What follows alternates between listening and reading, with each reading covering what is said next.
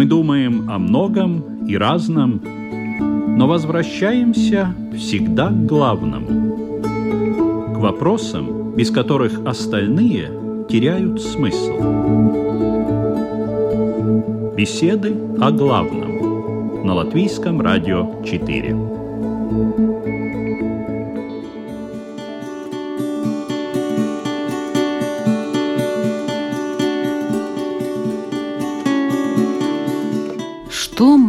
Можем сказать о человеке говорливом? Что он недостаточно умен? Что у него слишком большое самомнение? Что он эгоист и считает, что всегда прав, поэтому говорит больше других? А как нам представляется молчаливый человек? Он умный? Он ценит каждое свое слово? Он наблюдательный и тактичный? А не является ли молчание следствием ограниченности ума – а разговорчивость – знаком непосредственного характера и открытости. Почему сдержанность и молчаливость оцениваются за редким исключением положительно, а разговорчивость – отрицательно? Почему молчание не только в пословицах, но и во всех религиях – это золото и духовная награда? Разве не для того дан человеку язык, чтобы сказать, а не промолчать? Тема сегодняшних бесед о главном – молчание и сдержанность, плюсы и минусы – в нашем разговоре участвуют буддист Игорь Домнин. Добрый день. Равин Ильёху Крумер. Добрый день. И лютеранский пастор Крист Калниш. Добрый день. Ведущая Людмила Вавинска, и мы начинаем.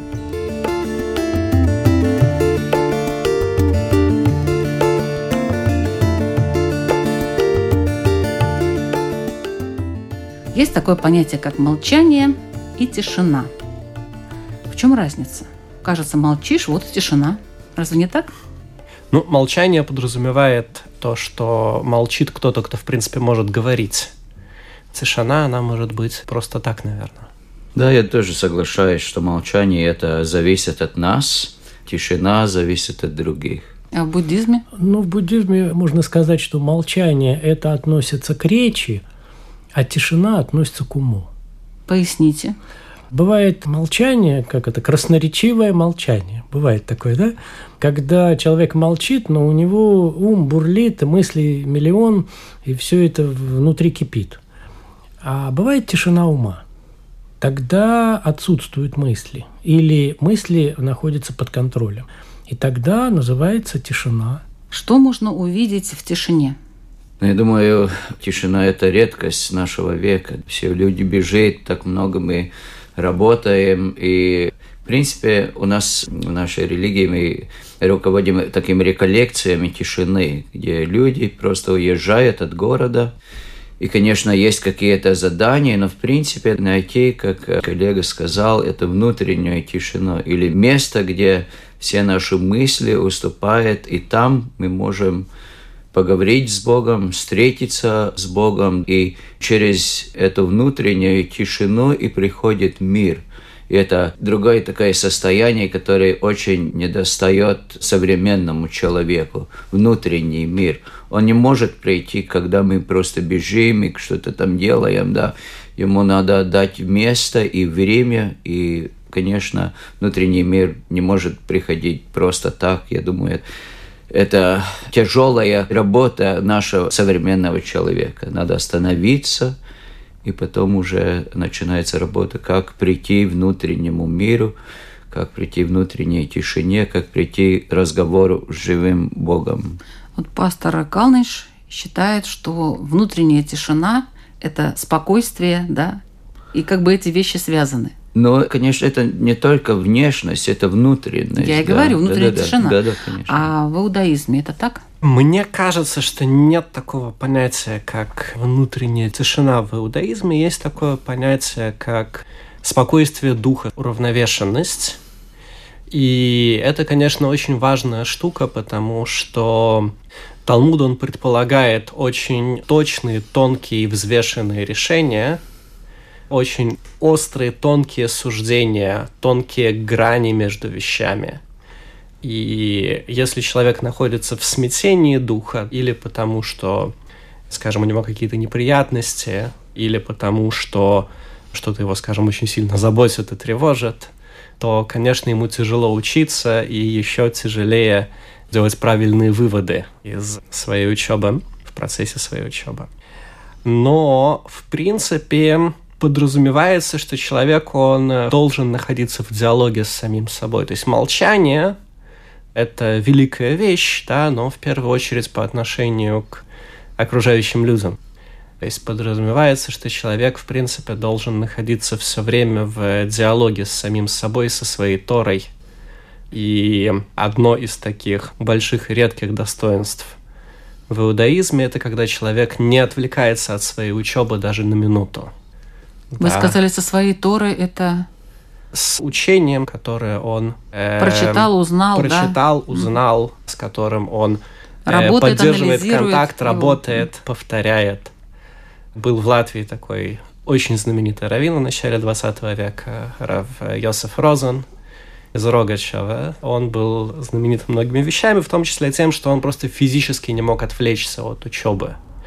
Он, допустим, э, не стриг волосы, Одна из версий, никто точно не знает почему, одна из версий, почему он не стриг волосы, была в том, что для того, чтобы постричься, нужно снять кипу, а без кипы нельзя учиться, а он не мог перестать.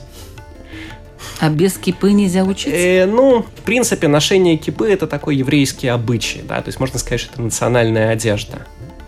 Но современный закон, скажем, он подразумевает, что у человека должна быть покрыта голова, когда он занимается какими-то святыми вещами, скажем так, в том числе учебой. И вот одна из версий, почему Рогачевер он не стригся, была в том, что в этот момент нельзя учиться, а перестать он не мог.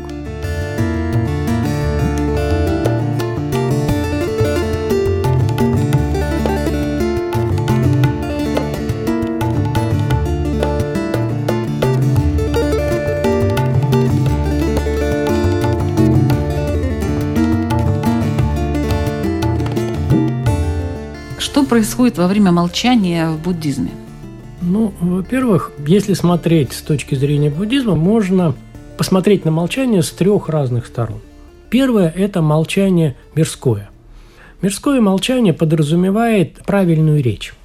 То есть, когда есть... Молчание – это речь? Э, нет, это правильная речь. Хорошо, но То есть она речь. участвует в молчании. Это тогда, когда не нужно говорить. И тогда, когда лучше промолчать, знаете такое выражение, иногда лучше промолчать. Красноречивое, вот о чем вы говорили, да, молчание. Э, э, ну, не красноречивое. Допустим, если это неумелые слова и не время говорить, то лучше, конечно, промолчать. Это мирские. Очень есть подробное описание в буддизме, собственно говоря, как говорить. И когда нужно говорить, и когда нужно промолчать. Это первое, мирское. А есть не мирское, то есть духовное молчание. Э, два фактора здесь – Молчание как средство и молчание как результат. Молчание как средство подразумевает то, что есть три действия. Сначала мысли, потом речь, потом действие физическое. И если мы действуем неумело, то, соответственно, нам нужно сначала научиться правильно мыслить. Для того, чтобы правильно мыслить, надо научиться сначала, может быть, молчать. И поэтому, когда мы молчим, мы действуем, и мы изучаем самого себя, мы рассматриваем свои мысли и пытаемся остановить неумелые мысли, которые у нас существуют с утра до вечера. И когда мы останавливаем эти мысли, тогда появляется результат. Результат появляется внутренняя тишина и внешнее молчание. Это выражение есть такое, человек, познавший истину, забывает слова, потому что говорить уже больше не о чем. Ну, вот уже тогда я передам слово, наверное, нашему пастору и спрошу у него, в чем же сила слова? Ну, апостол Павел говорит, что слово принесет веру человеку. И когда мы проповедуем Евангелие, тогда рождается через Духа Святого вера в человека. Конечно, есть и Ассийский Францис, который говорил, что можно проповедовать Евангелие даже без слов. Это означает, что человеческая жизнь должна самой собой быть как Евангелие, да, как примером. как примером, да, как примером Божьей любви. Но, конечно, слова, они тоже может излечивать, получать исцеление да, от добрых слов, от Божьих слов, от молитв. И, конечно, мы здесь видим, что слово разделяется тоже. Есть речи, которые делают добро людям, но есть речи, которые делают очень-очень большое зло. Но то, что слово – это что-то очень важное для человека.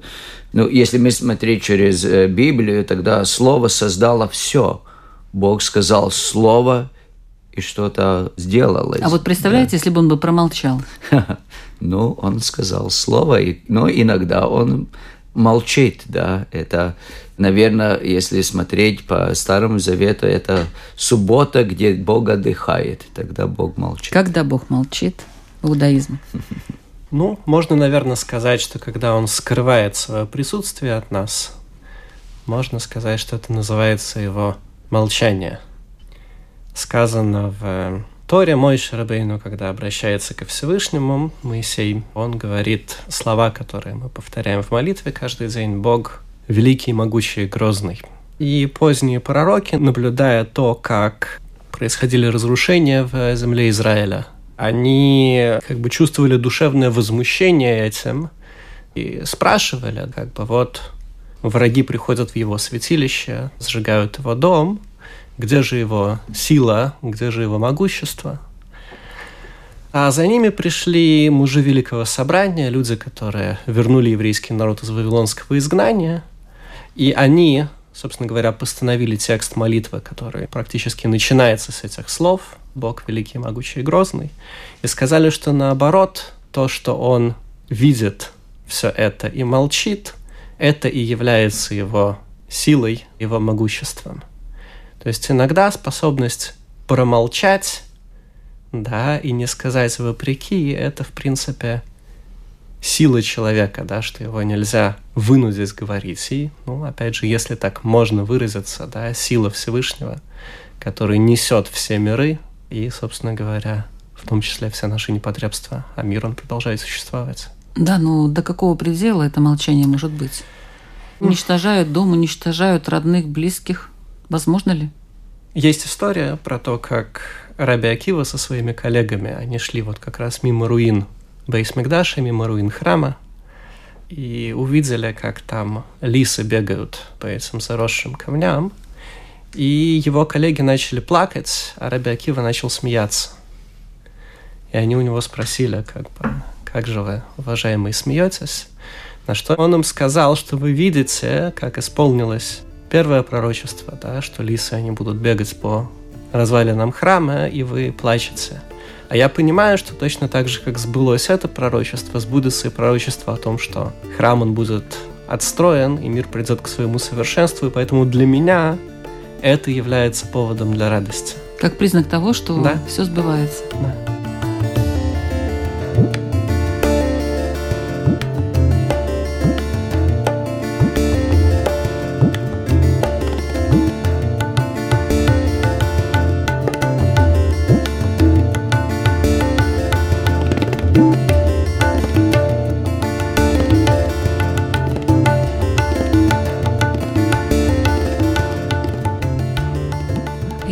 Говорили по поводу каких-то правил молчания. Мирских? Да. Правила очень просты, если смотреть. Речь делится на четыре фактора. Бывает речь приятная и неприятная. Дальше бывает речь полезная и бывает неполезная. Вот эти четыре сочетания бывает какое? Приятное и полезное. Соответственно, надо говорить. Приятное и неполезное.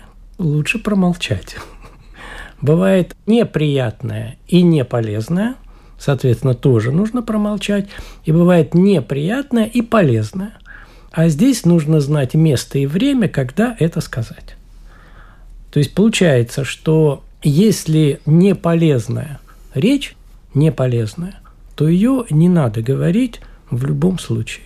К неполезной Неполезная речи, это для кого? Неполезная речь для того, кому это говорят. Кому? Кому это То есть говорят. не тот, кто говорит, а кому говорят? Кому говорят. Ага. Да. И неполезная речь бывает многих факторов. Первое, неполезное – это чисто ложь, допустим, это неполезная речь, обман, грубые слова или пустая речь. Когда просто встретились и ни о чем можем проболтать там по чайку на три часа.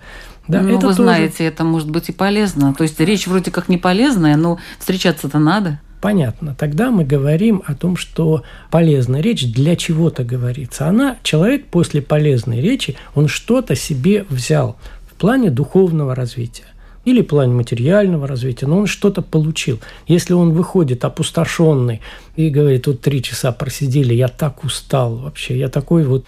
Этот, это называется неполезная речь. И в буддизме очень много говорится именно о правильной речи мирской.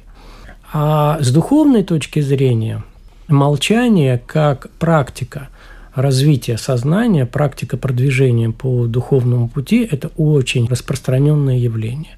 И для того, чтобы понять самого себя, а буддизме развитие, духовное развитие, в первую очередь, это понимание самого себя, понимание собственного сознания, понимание, как работает наш ум. Для этого нам нужно замолчать и перестать общаться с кем-либо, и начать общаться с самим собой – и вот для этого существует очень много практик, эти медитации, это всем известные ретриты випассаны, когда там люди приходят, и полное молчание там на 2, 3, 10 дней, 30 дней, занимается только познанием самого себя. И когда человек познает самого себя в полном объеме, это называется просветление, тогда пропадает смысл в словах. Потому что слова – это есть такое выражение, произнесенное слово есть ложь. Потому что слова, они никогда не отражают сущность того, что мы подразумеваем. Потому что слово – это только обозначение, которое мы придумали для того, чтобы что-то обозначить.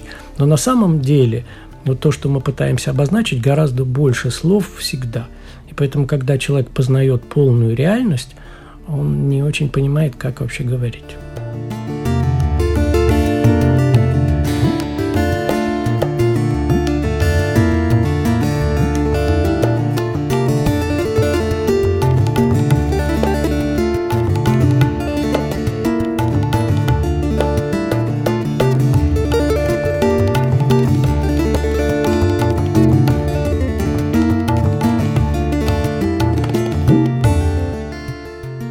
По поводу слов очень хорошо было сказано сейчас буддистам, угу. что не нужны они, по идее, человеку просветленному. А вот как вы считаете, многословие и грех – вот эти два понятия. Вот тут э, как бы я поняла, что все-таки к этому все идет, да. То есть чем больше человек говорит, тем больше у него внутри какого-то греха, или я не права? Нет, нет, но я думаю, что э, в каждой религии мы понимаем, что Бог дал, вы знаете, интересно, да, когда почти в каждой религии есть какие-то мудрые слова, то, что Бог сотворил нас с двумя ушами, только с одним ротом, да, mm-hmm. ну, надо два раза больше слушать и два раза меньше говорить. Но я думаю, конечно, но грех, когда мы говорим то, что нету, когда мы обговариваем людей, и если вот у вас был диалог о том, что ну, приходят люди, о чем они говорят э, в день рождения, там, собеседование. В принципе, ни о чем, но это пустые слова, и время – это же очень что-то ну, ценное, да, и иногда вот люди, когда приходят к мне как священнику, и там человек умер, они очень сожалеют э, не о том, что они там проболтали там много, да, но то, что они не говорили самые нужные слова, что я тебя люблю, ты мне важен, да, я тебе благодарен и так далее, и так далее. Я думаю, конечно, в христианстве, если мы говорим злое слово к человеку, тогда это грех, да, и есть же проклинание, что люди от своего злого намерения говорят злые слова, и вот мы говорим о том, что это означает слово. Слово – это очень сильное оружие. Оно не только исцеляет людей, но оно и убивает да, человеческие души. Они страшно иногда слушать, что родители говорит своим детям, заткнись, ты,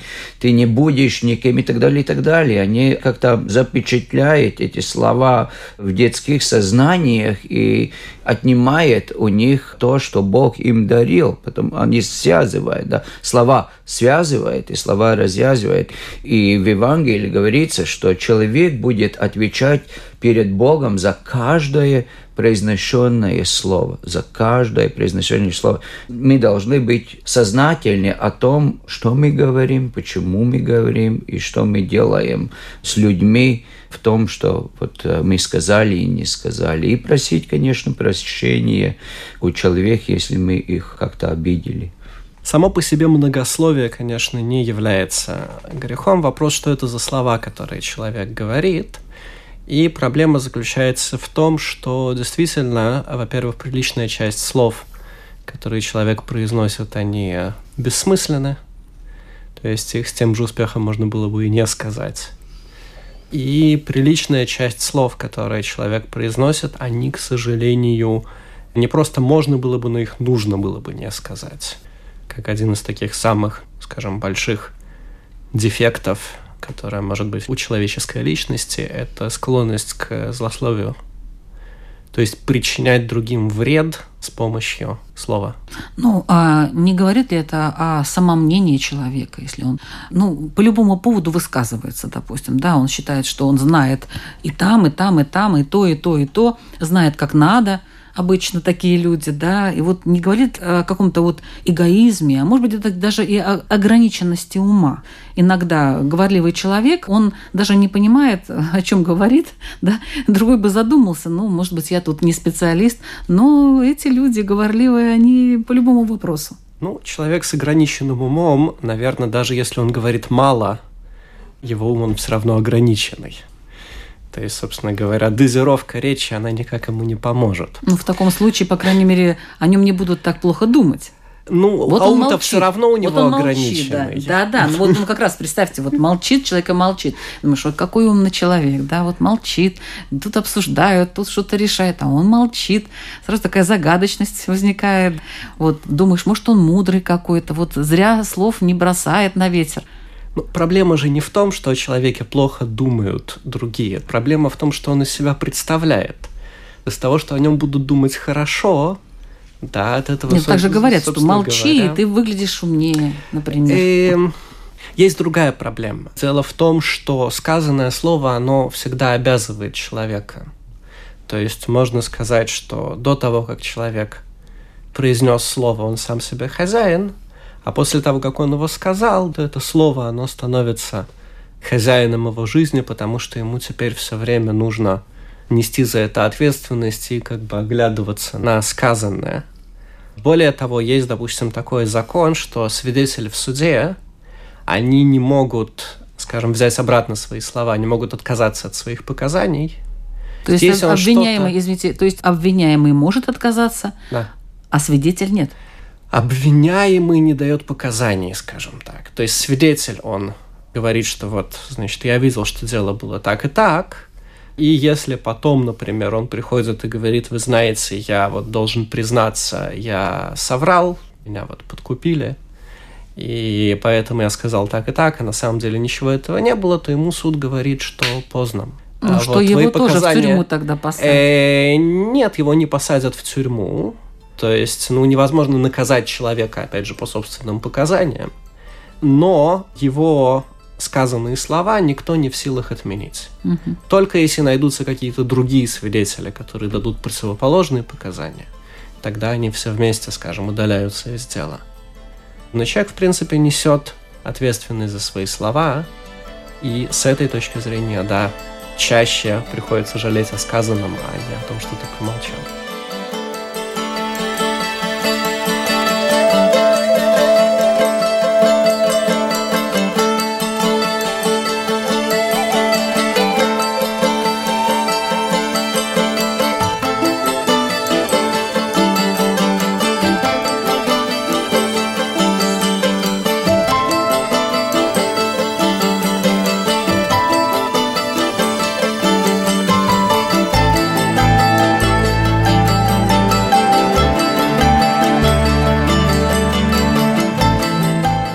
Хочу напомнить, что вы слушаете программу «Беседы о главном».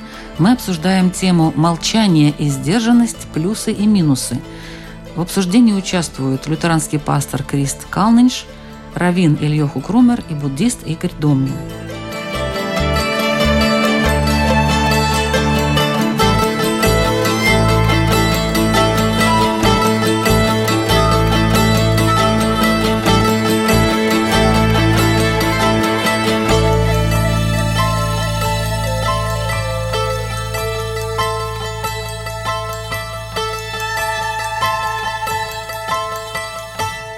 Когда следует точно молчать? Вот точно-точно. Вот есть такие правила. Обращаюсь я к буддисту Игорю Добнину, потому что он уже про одни правила нам рассказал. Очень интересно. Ну, очень четко, когда слова не полезны и неприятны. В этом случае. Да, точно. Надо молчать. Вот, допустим, кого-то хвалят. Вот вас похвалили. Вот нужно ли молчать? Это приятно, не знаю, полезно ли, но приятно. В этой ситуации нужно молчать. Когда нужно ответить на похвалу? Ну, или что-то, или кого-то похвалить? Нет, допустим, вас похвалили. Вы молчите. Или вы говорите спасибо, да. Вы знаете, дело в так том, и было. что общих правил вообще-то практически не существует, потому что каждая ситуация, она абсолютно уникальна. Уникально, да. Вот. И поэтому здесь нужно, как бы мы берем общие правила, но частный подход. И поэтому каждый раз мы должны осознанно понимать, ведь когда правильно вы спросили, а что такое неумелая речь, а что такое приятная речь, а что такое неполезная речь. И вот человек, говоря, он должен каждый раз задумываться о том, когда я говорю, это полезно или не полезно. Когда я говорю, это приятно или неприятно Нет, этому к человеку. себе, по отношению к себе или другим. Когда я говорю, когда я говорю кому-то, я же не Кому-то. говорю себе обычно. Нет, быва... нет, подождите. Ну, бывает так, что я говорю, мне приятно сказать какие-то слова. Почему нет? Я считаю, что это полезно. Ну, допустим, я говорю, что кто-то лентяй, Значит, вы считаете, что это полезно. Значит, вы Да. подумали и осознанно кому-то сказали, что он лентяй. При Значит, этом, вы при этом мне еще и приятно, потому что я хочу сказать правду о нем, давно хотела, и вот я наконец-то говорю. То есть, как бы тут я выполняю все требования, тем не менее, человек обижается, он уверен, что я не права и так далее. И вот последствия, которые, о которых Здесь- говорила Равин Ильёху, Да, здесь что я возникает... должна думать об этом. Здесь очень важно смотреть о том, что когда мы что-то делаем для другого человека, то в фокусе внимания мы должны поставить другого человека, Вот. а не самого себя.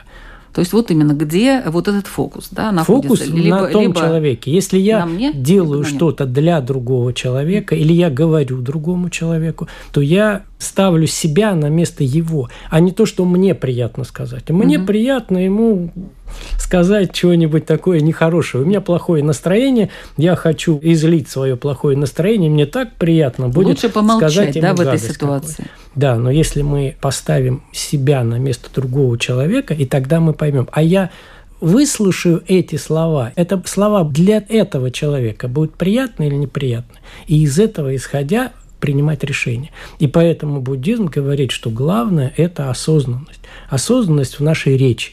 В общем, лучше помолчать. Если есть сомнения, лучше помолчать. Сомнения всегда бывает. А вот э, когда еще молчание обязательно? Я вам могу подсказать, кстати, когда еще оно обязательно. Я же готовилась к программе, прослушала кучу лекций по этому поводу. Например, Например, творчество. То есть это не взаимодействие с другими людьми, это когда человек, ну, не знаю, там, пишет музыку, например, да, или рассказ какой-то, что-то сочиняет. ага, как вариант То есть это не взаимодействие с другими людьми, а Ага. это взаимодействие с собой. Ну, все равно и музыка, и стихи – это тоже слова, которые потом исполняются, и тоже они делают добро или поднимают душу, или исцеляют, или наоборот. Например, ты стих прочитал и стал грустным, или стал то, что нет в мире каком-то, ну, да. Или наоборот веселым. Или наоборот веселым. Но в принципе то, что мы ответственны за то, что мы говорим, или что наше творчество тоже делает. Например, театр, да, спектакль. Раньше театр был, там люди ходили, и через спектакль в советское время там режиссеры, они хотели сказать что-то такое, что нельзя было сказать снаружи, потому что режим был такой. И люди как бы ходили в театрах, и это осознали, и там что-то... И в какой-то момент там были паузы, да, когда человек молчал. Да. И это молчание воспринималось людьми по-разному, а Ну, не- а иногда и в едином порыве. Но в музыке тоже есть паузы, да, музыка без паузы это тоже очень что-то такое интенсивное, да, там тоже есть паузы. Но я думаю, что это очень-очень важно, осознание того, что от тебя от твоей речи или от твоего молчания, да, очень-очень многого ну, произносит. Но по поводу молчания, я думаю, что, например, ну, родители, да, в наше поколение очень много людей, которые не слышали от родителей слов «я тебя люблю», «ты мне важен». И много людей моего возраста, которые понимают, что это большая потеря для них, что они не получали таких слов. У меня было, я думаю, 27-28 лет, когда я думал, ну я хочу маме сказать, что я ее люблю. Поднял телефон, позвонил, сказал, я люблю тебя, мама. Она сказала, что с тобой, сыночек? Да, это очень важные слова, и я своим детям много каждый день говорю, я тебя люблю, ты мне важен, да. И тогда промолчание, это, если ты промалчиваешь такие слова, ты делаешь ущерб для человеческой жизни. Да. Угу. Есть еще убийственное ну, молчание, конечно. когда, допустим, говорят ребенку, я с тобой не разговариваю, и молчат. И ребенок находится в такой изоляции. Да, и да. это большее наказание, как многие говорят, чем, допустим, даже физическое наказание. Ну, мы и говорили, что духовный человек, который осознает себя как человек, как духовное существо, он должен осознать важность и молчание, и важность, что он говорит.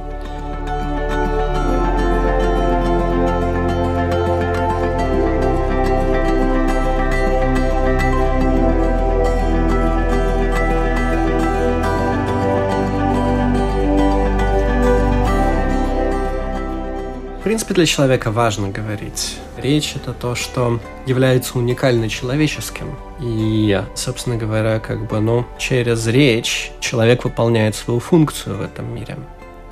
Другое дело, что помимо своей функции человек делает еще много всяких разных вещей, которые э, часто лучше не делать. Интересная может быть такая деталь, то, что мне подумалось, что Насколько я понимаю, с точки зрения иудаизма, функция слова как означающего, то есть что оно что-то значит вне, вне себя, это некая, скажем, вторичная его функция. То есть, опять же таки, в определенном смысле в Торе слово, оно находится перед миром, для которого, собственно говоря, это слово можно использовать. Но оно существует еще и без относительно того, что им можно, например, молоко в магазине купить. В принципе, у слов, у речи, у нее есть и сакральное значение, сакральная функция, а не только такая профанная, ежедневная. Угу.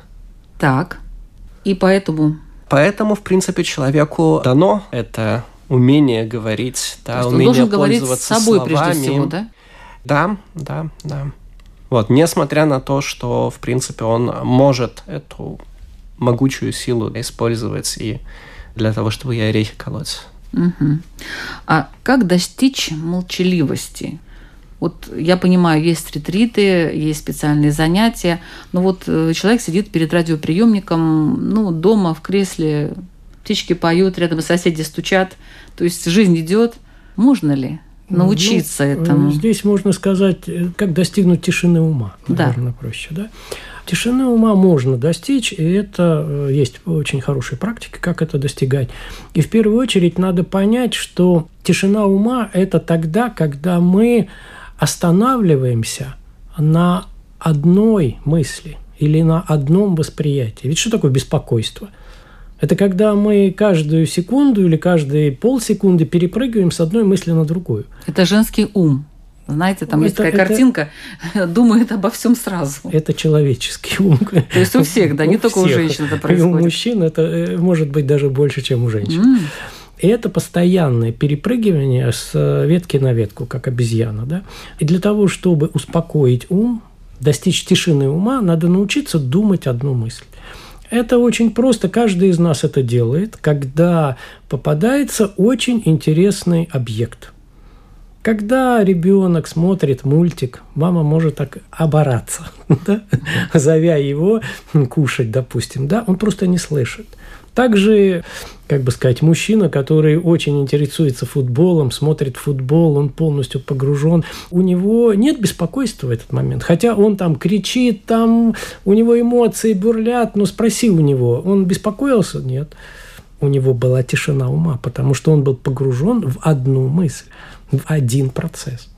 И вот техники научения, погружения в один процесс – это и есть техники так называемые достижения состояния самадхи, техники, когда человек, погружаясь в этот процесс, очень хорошо его познает – тот же самый зритель, который смотрит футбол, он в этот момент очень внимательно смотрит, он очень четко видит все нюансы этого вот процесса.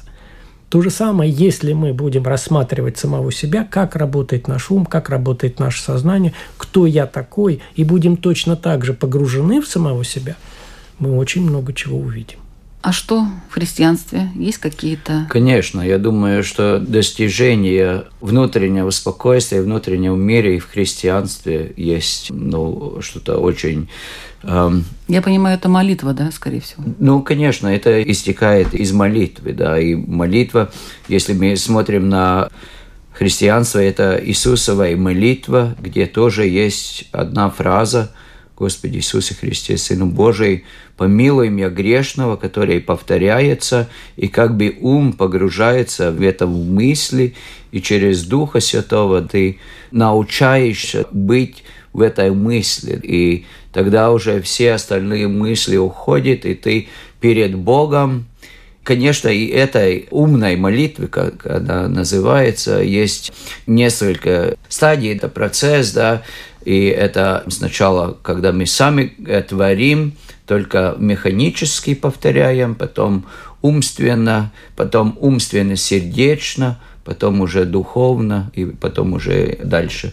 Но вы знаете, старцы и отцы церкви, они сказали, что молитва – это самый трудный урок, который ты научаешься, потому что быть в молитве и не только, ну, снаружи, но пойти в глубину, внутри, это надо очень хотеть. Но когда ты уже там, тогда, конечно, это дает много-много духовных плодов для человеческой души. Ты становишься, ну, ты умеряешься, ты осознаешь, что ты хочешь, что не хочешь, ты знаешь, как и почему говорить, и Бог тебе дает слово для людей, которые помогают людям, и, конечно, и для христианства. Я всегда думаю, что для человека, который не знает христианство, он думает, что ну только там заповеди, что-то надо там делать, но христианство тоже познание самого себя. Через Духа Святого ты познаешь сам себя, ты познаешь Божию любовь,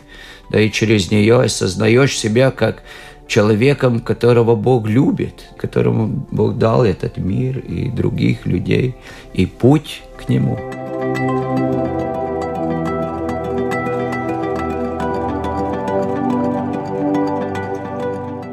Как достичь молчаливости в иудаизме? Есть какие-то? Ой, мне кажется, что очень просто на самом деле. Если человек каждый раз, прежде чем что-то сказать, будет задумываться о последствиях, своих слов, то, наверное, в большей части ситуации он будет молчать. Другое дело, что, ну, во-первых, чаще интереснее думать о том, что мне, скажем, ну, приятно и хочется что-то сказать, чем о том, какие последствия это может иметь. Это с одной стороны. С другой стороны, человеческие желания, они очень сильно искажают его способность видеть, к чему приведет его поведение, его слова. Вот, поэтому технически получается очень сложно, а в теории, в принципе, очень, мне кажется, просто. Ну, тем более, что в иудаизме разрешается говорить с самим собой, да? Бывает это очень интересный разговор, правда? Даже к какому-то выводу приходят люди, в конце концов, молча, кстати, только разговаривая сами с собой. И где-то даже, может быть, и успокаиваются, если они из-за чего-то там или расстроились, или раздражены. Такое тоже может быть. Вот хорошо, это да. Вот с собой хоть можно поговорить. Вот буддизме с собой нельзя поговорить. Там надо выключать вообще все исключительно. Кроме футбола, правда, Игорь? Да. Футбол – это самое главное. В заключение программы попрошу вас задать свои вопросы нашим радиослушателям, чтобы они, да, сами с собой поговорили, обсудили эти вопросы и сделали свои выводы. Давайте начнем с лютеранского пастора Крист Калнич. Да, я просто не хочу задать вопрос, но просто хочу задать людям, как бы немножко ощутить, что это означает тишина и молчание, хотя после этой радиопередачи выключить радио, выключить все, все, что мешает, и хотя бы пять минут в день посидеть в тишине и в молчании, немножко ощутить эту благодать, которая дает этот момент тишины, момент осознания самого себя. Потому что без тишины мы всегда как-то где-то в других местах, о чем-то думаем, мы не осознаем. А когда уже тишина вокруг, и мы молчим, тогда мы можем осознать, что мы есть, что есть какие-то наши желания, которые мы никак не исполняем, а все время бегаем для исполнения желаний других людей. Просто пять минут каждый день посидеть, и, может быть, там что-то такое хорошее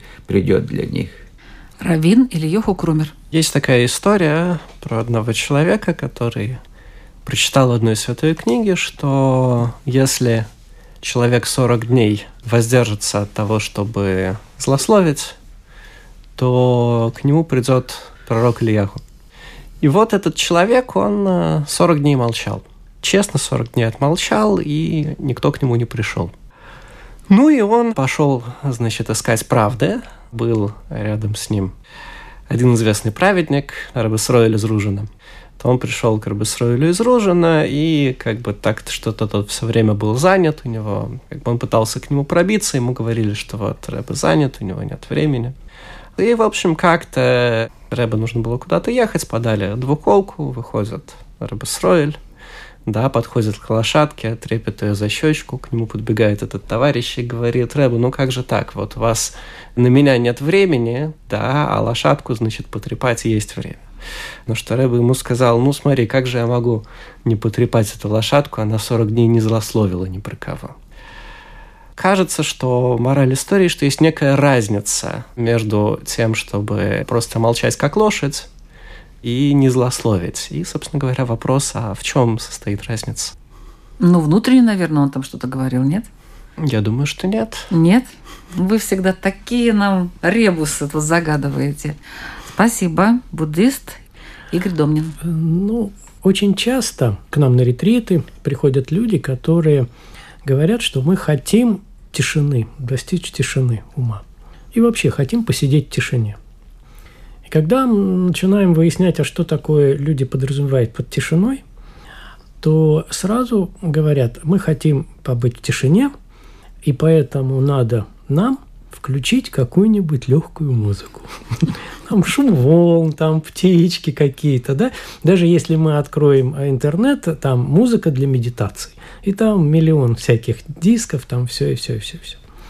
И оказывается, что люди очень редко действительно хотят тишины. Люди хотят более рафинированной не тишины, более изысканной не тишины – и теперь я хочу присоединиться к уважаемому пастору и посоветовать людям действительно посидеть в тишине, отключить все звуки, отключить приятные звуки и окунуться в полную тишину и понаблюдать за своим внутренним миром, понаблюдать спокойствие внутреннего мира. Спасибо. Ну, я надеюсь, что будет спокойствие у тех, кто действительно посидит в тишине, а то мало ли что там они обнаружат – пока вокруг все происходило, как-то внутри, и ладно, что есть, то есть, да. Реально посидеть в тишине и встретиться с самим собой, по-моему, это не так просто. Обычно... Это смелость нужна какая-то определенная, мне кажется. Обычно первые там 30 секунд может удастся посидеть в спокойной тишине. Ну, дадим задание, чтобы сидели больше, чем 30 секунд и старались увеличить это время. Как сейчас говорят, в фитнесе надо вставать в планку – и начинаете там с 15 секунд, и потом постепенно увеличиваете. Вот это будет такой духовный фитнес в каком-то плане. Посидеть в тишине и увеличивать это время, насколько вы можете. Я со своей стороны хочу привести фразу одного из святых отцов, который как-то заметил. Я никогда не раскаивался в том, что молчал, и очень часто сожалел о том, когда говорил. Подумаем над этими словами в тишине и спокойствии, ведь все зависит только от нас. Ведущая Людмила Вавинская, программа «Беседа о главном». До следующих встреч. thank you